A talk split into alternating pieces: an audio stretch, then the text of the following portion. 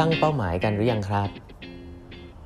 สวัสดีครับ ท่านผู้ฟังทุกท่านยินดีต้อนรับเข้าสู่แบบทัดครึ่งพอดแคสต์สาระดีๆสำหรับคนทำงานที่ไม่ค่อยมีเวลาเช่นคุณนะครับ อยู่กับผมต้องกวีวุฒิเจ้าของเพจแปดบรรทัดครึ่งครับวันนี้เป็น EP ที่ 996 แล้วนะครับ ที่มาพูดคุยกันนะฮะวันนี้จะขอหยุดหนังสือไว้นิดนึงนะครับ มีคนถามมันเข้ามาเยอะนะครับ เรื่องของการตั้งเป้าหมายนะครับ อันนี้อาจจะไม่ได้พูดในเชิงของการตั้งเป้าหมาย เพื่อพัฒนาตัวเองอะไรแบบนี้นะฮะ แต่เป็นการตั้งเป้าหมายขององค์กรนะครับ ช่วงนี้จริงๆหลายๆที่ก็เป็นช่วงทำ budget เนาะเออซึ่งคำว่าทำ budget เนี่ยก็จริง ๆ เป็นคำที่ค่อนข้างเก่านะคำว่าช่วงทำ budget แต่ว่าอย่างน้อยๆเนี่ยผมว่าในกระบวนการทำงานก็ก็ควรจะมีนะครับก็คือว่าปีหน้าเราจะทำอะไรกันดีนะครับเวลาเราบอกว่าเราทำอะไรกันดีเนี่ยถ้าในมุมมองทั้งองค์กรเนี่ยมันมันการจะทำอะไรเนี่ยมันต้องใช้เงินนะครับต้องบอกอย่างนี้เลยมันใช้เงินนะครับเงินเนี่ยเอาไปจ้างคนหลายคนบอกว่า มันต้องใช้คนนะฮะผมบอกว่าใช้คนใช่ครับ แต่มีใครทำงานให้ฟรีไหมฮะไม่มีนะครับ เพราะฉะนั้นมันก็ต้องมีการเอาเงินมากองไว้ก่อนแล้วเอาเงินไปใช้กับอะไรบ้าง เช่น เอาไว้ซื้อของนะครับเอาไว้จ่ายเงินเดือนนะครับเพราะฉะนั้นการทำงบประมาณเนี่ยก็เป็นเขาเรียกว่ากิจเป็นอย่าเรียกกิจกรรมเรียกมหกรรมแล้วกันนะขององค์กรที่เป็นขนาดยิ่งไซส์ใหญ่ก็ยิ่งยาวนะบางที่ทำกันเป็นปีเผื่อปีหน้าไปเลยอะไรอย่างนี้ ก็แต่ว่าจริงๆแล้วผมต้องบอกว่าการทำ budget เนี่ย อันนี้มุมมองส่วนตัวเลยนะเพราะว่าอาจจะทำงานสายนี้มาค่อนข้างนานนะครับสายแผนสายอะไรพวกนี้ผมว่าสิ่งที่มันเป็น pitfall หลักเลยครับของการทำ budget คือเราโฟกัสกันเรื่องเงินครับแต่จริงๆแล้วเนี่ยอย่างที่บอกครับเราเราจะใช้เงินทำอะไรเนี่ยเราจะทำอะไรใช้เงินเท่าไหร่เนี่ยจริงๆไม่ยากนะฮะเพราะว่าถ้าเราทำอะไรสักอย่างหนึ่งนะครับเราจะรู้อยู่แล้วว่าราคามันเท่าไหร่แล้วเราก็ไปหาเงินมา แบบนี้ก่อนนี่คือเขาเรียกทำ budgetแต่จริงๆการทำแผนธุรกิจเนี่ยมันใหญ่กว่าเรื่องของการเงินครับ มันเป็นเรื่องของตลาดตอนนี้มีอะไรน่าทำบ้างนะครับมันเป็นเรื่องของการทำแลนด์สเคปอ่านู่นนี่นั่น วันนี้ผมคงไม่มาแตะเรื่องการทำ strategy แบบโอ้ธุรกิจอนาคตเราจะเป็นยังไงจะ transform ไปทางไหนอะไรอย่างนี้นะครับไอ้เรื่องพวกนี้เราคุยกันเยอะล้วก็ไม่ได้มีสูตรสาเร็จนะไม่ได้มี expert ด้วยนะอย่าไปเชื่อ expert ครับตัวเองเนี่ยอยู่ในธุรกิจตัวเองอยู่กับลูกค้าตัวเองอยู่ใกล้ๆไว้จะดีนะออกไปคุยกับเขาเยอะๆ แต่ถัดไปก็คือแล้วจะตั้งเป้าหมายยังไง นี่คือ key ครับ key ของการทำแผนธุรกิจเนี่ยสำหรับผมเนี่ยอันนี้ส่วนตัวนะครับ คือการตั้งเป้าหมายของปีหน้าครับ ปีถัดๆไปก็สำคัญนะไม่ได้ว่าไม่สำคัญ คือการการพูดถึง long term มันนั้นสำคัญอยู่แล้ว เชื่อไหมฮะว่าเวลาเราพูดถึง long term เนี่ยสนุกฮะโอ้โหมีพี่ๆผู้บริหารระดับสูงเนี่ยพูดถึง long term เนี่ยสนุกนะเอาพี่ๆบอร์ดเข้ามาอีกโอ้ยิ่งสนุกครับ ยิ่งคุยยิ่งสนุก ยิ่งมี consult ยิ่งสนุก แต่พอมันบอยดาวมาเป็นโกครับโกที่เป็นตัวเลข ต้องเป็นตัวเลขด้วยนะ เพราะว่ามันต้องวัดผลได้พอมาบอยดาวเป็นโกกว่าจะได้โกมาทีละอย่างเนี่ย เป้าหมายแต่ละอย่างเนี่ยอันเนี้ยหลาย ๆ ครั้งทะเลาะกันคุยกันเยอะนะครับเพราะฉะนั้นอันนี้คือหน้าที่ของผู้บริหารเลยนะตั้งเป้าหมายนะครับการตั้งเป้าหมายเนี่ยก็จะลิงก์กับเรื่องของอะไรฮะการตั้งเป้าหมายก็จะลิงก์กับว่าเออแล้วคุณจะใช้วิธีการตั้งเป้าหมายอย่างไรนะผมยกยกตัวอย่างแล้วกันหลาย ๆ ครั้งเนี่ยการตั้งเป้าหมายมันจะไปลิงก์กับคำประเภทที่เรียกว่าแบบ OKR หรือ KPI อะไรอย่างเงี้ยก็ก็ถูกต้องนะครับ ผมขอแตะเขาว่า OKR นิดหนึ่งแล้วกัน จริง ๆ วันนี้คงไม่ได้มาสอน OKR เพราะพูดไปหลายรอบแล้วนะฮะ Objective กับ Key Result นะฮะคุณอยากจะได้อะไรนะ Objective ภาพใหญ่ๆนะ Key Result ก็คือต้องวัดผลได้นะครับอันนี้ลองไป search อินเทอร์เน็ตได้ แต่สิ่งที่สำคัญที่ผมจะบอกคือว่าคุณตั้งเป้าหมายยังไงนะเป้าหมายนี้มันเป้าหมายมันถูกต้องหรือเปล่าเป้าหมายจริงๆมี 2 ส่วนด้วยกันนะครับส่วนแรกก็คือเขาเรียกว่าตัววัดนะตัววัดอย่างเช่น ยอดขายอ่าอันนี้เรียกตัววัดนะครับ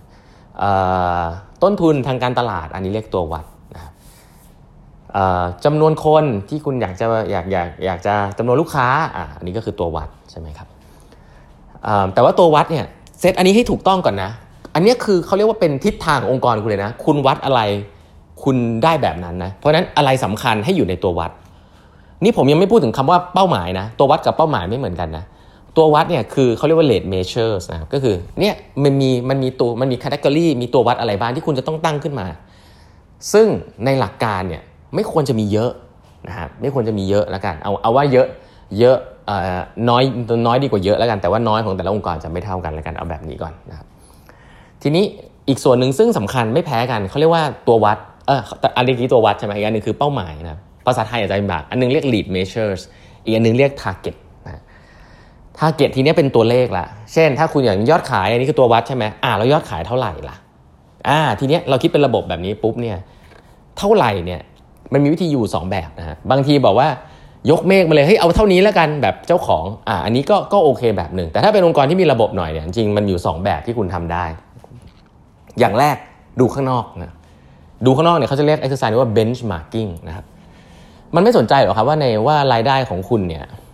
มาจิ้นสมมติมาจิ้นของคุณเป็นเท่าไหร่นะคุณทำได้ปีแล้ว 11 12 แต่ถ้าเกิดข้างนอกเขาทำกันได้ 20 21 22 เป้าหมายอะต้องถามว่าทำไมเราถึงจะเซตเป้าหมายให้ต่ำต่ำกว่าสิ่งที่อยู่ข้างนอก อันนี้เขาเรียก benchmarking นะครับการทำ benchmark เนี่ยเป็นคลาสสิกแล้วผมว่าเป็นหลาย ๆ ครั้งเป็นการคนหลงลืมเยอะ ชอบมองตัวเองเยอะว่าอยากทำอะไร แต่จริงคุณไปมองตลาดก่อนว่า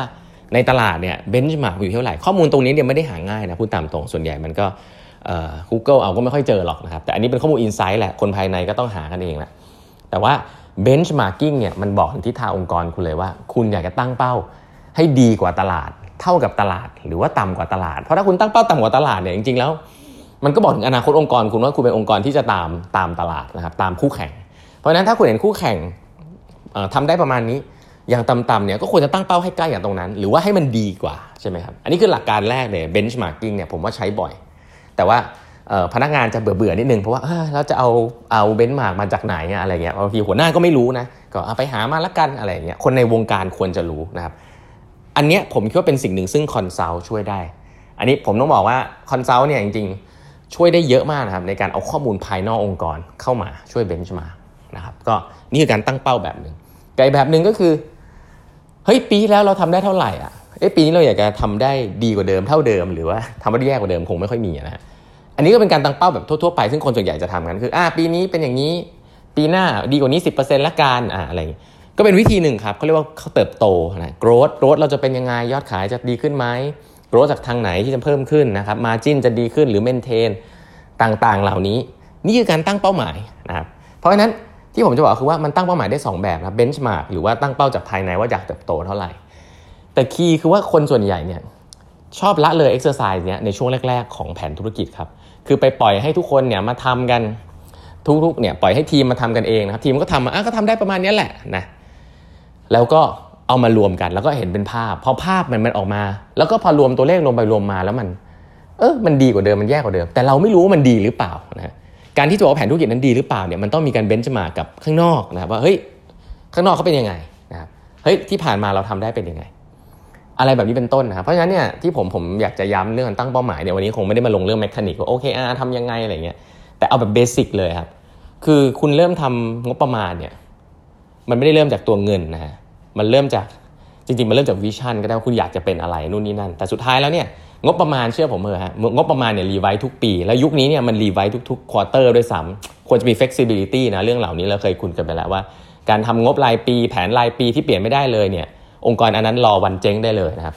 แต่การให้งบประมาณรายปีไปก่อนเนี่ยอันนี้ก็โอเคนะครับเป็นเหมือนกับกระบวนการ แต่ว่าระหว่างทางต้องสามารถ revise ได้เปลี่ยนแผนเปลี่ยนอะไรได้บ้างนะครับแต่คีย์สำคัญที่ยอมที่ย้ำก็คือว่า การตั้งเป้าหมายว่าควรจะเป็นอะไรเนี่ยก่อนที่คุณจะไปบอกว่าคุณจะทำอะไร แล้วก็ไปดูถึงงบประมาณว่างบประมาณที่จะขอเท่าไหร่เนี่ยมีความสำคัญมากนะครับ แล้วก็ในฐานะผู้บริหารเนี่ยผมว่าเทคนิคหนึ่งซึ่งผมว่าค่อนข้างดีนะ อันนี้ลองเอาไปใช้ได้เขาเรียกว่า top down bottom up top down นะครับคือในกระบวนการทำแผนธุรกิจเนี่ยคุณอยากได้อะไรคุณท็อปดาวไปก่อนเลยนะคุณบอกว่าตัวเลขประมาณนี้แหละนะที่คุณคิดว่าน่าจะมานี่ benchmark มาละบอกบอกน้องๆในทีมไปตัวเลขประมาณนี้แหละ top down top ไปโหดๆหน่อยก็ได้เดี๋ยวน้องๆเขาจะเริ่มทำตัวเลขขึ้นมาว่าเฮ้ยมันสามารถทำได้ไหมเขาเรียกว่า reality check นะเฮ้ยทำได้หรือเปล่าขาดอะไรบ้างนะนู่นนี่นั่นหลายๆครั้งเนี่ยถ้าคุณ top down ไปถูกต้องเนี่ย top down ไปเหมือนกับ challenge หน่อย น้องทำขึ้นมาเนี่ยอาจจะถึงหรืออาจจะไม่ถึงพี่มันไม่ถึงนะมันติดนู่นนี่นั่นอะเราก็อาจจะหย่อนได้นิดนึงอะโอเค ถ้าอย่างนั้นเดี๋ยวปรับตรงนี้นิดนึงแล้วกันนี่ก็คือ top down คือ top down ไปก่อนมันมีโอกาสแล้วให้ทีมไปทำทำทำทำทำเอารวมตัวเลขรวมขึ้นมา นี่คือ bottom up แล้วก็คุณก็สรุปตัดสินใจอะแผนปีหน้าประมาณนี้แล้วกัน เพราะฉะนั้น ไอ้ไอวิธีการทำงานแบบนี้ครับจริง ๆ แล้วผมว่าเป็นพื้นฐานเลยของการทำแผนธุรกิจนะครับในการทำองค์กรขนาดใหญ่เนอะเพราะถ้าเป็นองค์กรสตาร์ทอัพเนี่ยทำแป๊บเดียวก็เสร็จแล้วแล้วก็เวลาไป execute ไปคุยกับลูกค้า แต่ขนาดใหญ่เนี่ยไอ้ตรงนี้สำคัญมากนะครับสำคัญกว่าการไปนั่งแงะ Excel ตัวเลข ผมเคยเห็นพี่พี่ผู้บริหารไปนั่งถามตัวเลขเอ้ยช่องนั้นคืออะไรช่องนี้คืออะไรมี backup แบบทำแผนธุรกิจ 20 แผ่นแต่ backup 200 แผ่นเอ่อผมต้องบอกว่าโอ้โหน้องเอาแสดงว่าองค์กรนั้นรวยมากนะฮะเอาพนักงานเนี่ยไปทำโอ้โหข้อมูลอะไรเยอะแยะที่มันไม่ได้ใช้แล้วหัวหน้าก็ไม่ได้ถามถึง นะพนักงานก็ทำด้วยความกลัวฮะกลัวว่ากลัวจะตอบไม่ได้ ซึ่งจริงการตอบไม่ได้เนี่ยหลาย ๆ ครั้งเป็นเพราะคำถามมันไม่ดีก็เป็นก็เป็นไปได้นะว่าเฮ้ยถามเรื่องนี้ทำไมคุณคุณถ้าทัศนคติคือต้องตอบได้ทุกคำถามเนี่ยหลาย ๆ ครั้งเนี่ยผมว่าการการทำมิ팅เนี่ยจะไม่ effective เลยนะครับเพราะหลาย ๆ ครั้งเนี่ยเรื่องแบบนี้คุณถามเนี่ยมันเป็นเรื่องที่ไม่ได้ relevant อะถ้าไม่ relevant แล้วน้องไม่ได้มีคำตอบให้ตอนนั้น เขาอาจจะต้องมาตอบทีหลังก็ได้ แต่เราควรจะ discuss อะไรที่มัน matter อยู่ในห้องอะเรื่องพวกนี้จริงๆเกิดขึ้นอยู่ตลอดเวลานะครับก็ อยากให้พี่ผู้บริหารโฟกัสที่ภาพใหญ่นะครับที่เป้าหมายนะว่าอยากได้อะไรแล้วก็รุ่นน้องๆก็ทำตามนั้น ก็ก็อาจจะทำให้การทำงานธุรกิจมัน efficient ได้มากขึ้นนะครับวันนี้เวลาหมดแล้วนะฮะฝากกด subscribe แบบทักครึ่ง podcast ด้วยนะครับแล้วพบกันใหม่พรุ่งนี้ครับ สวัสดีครับ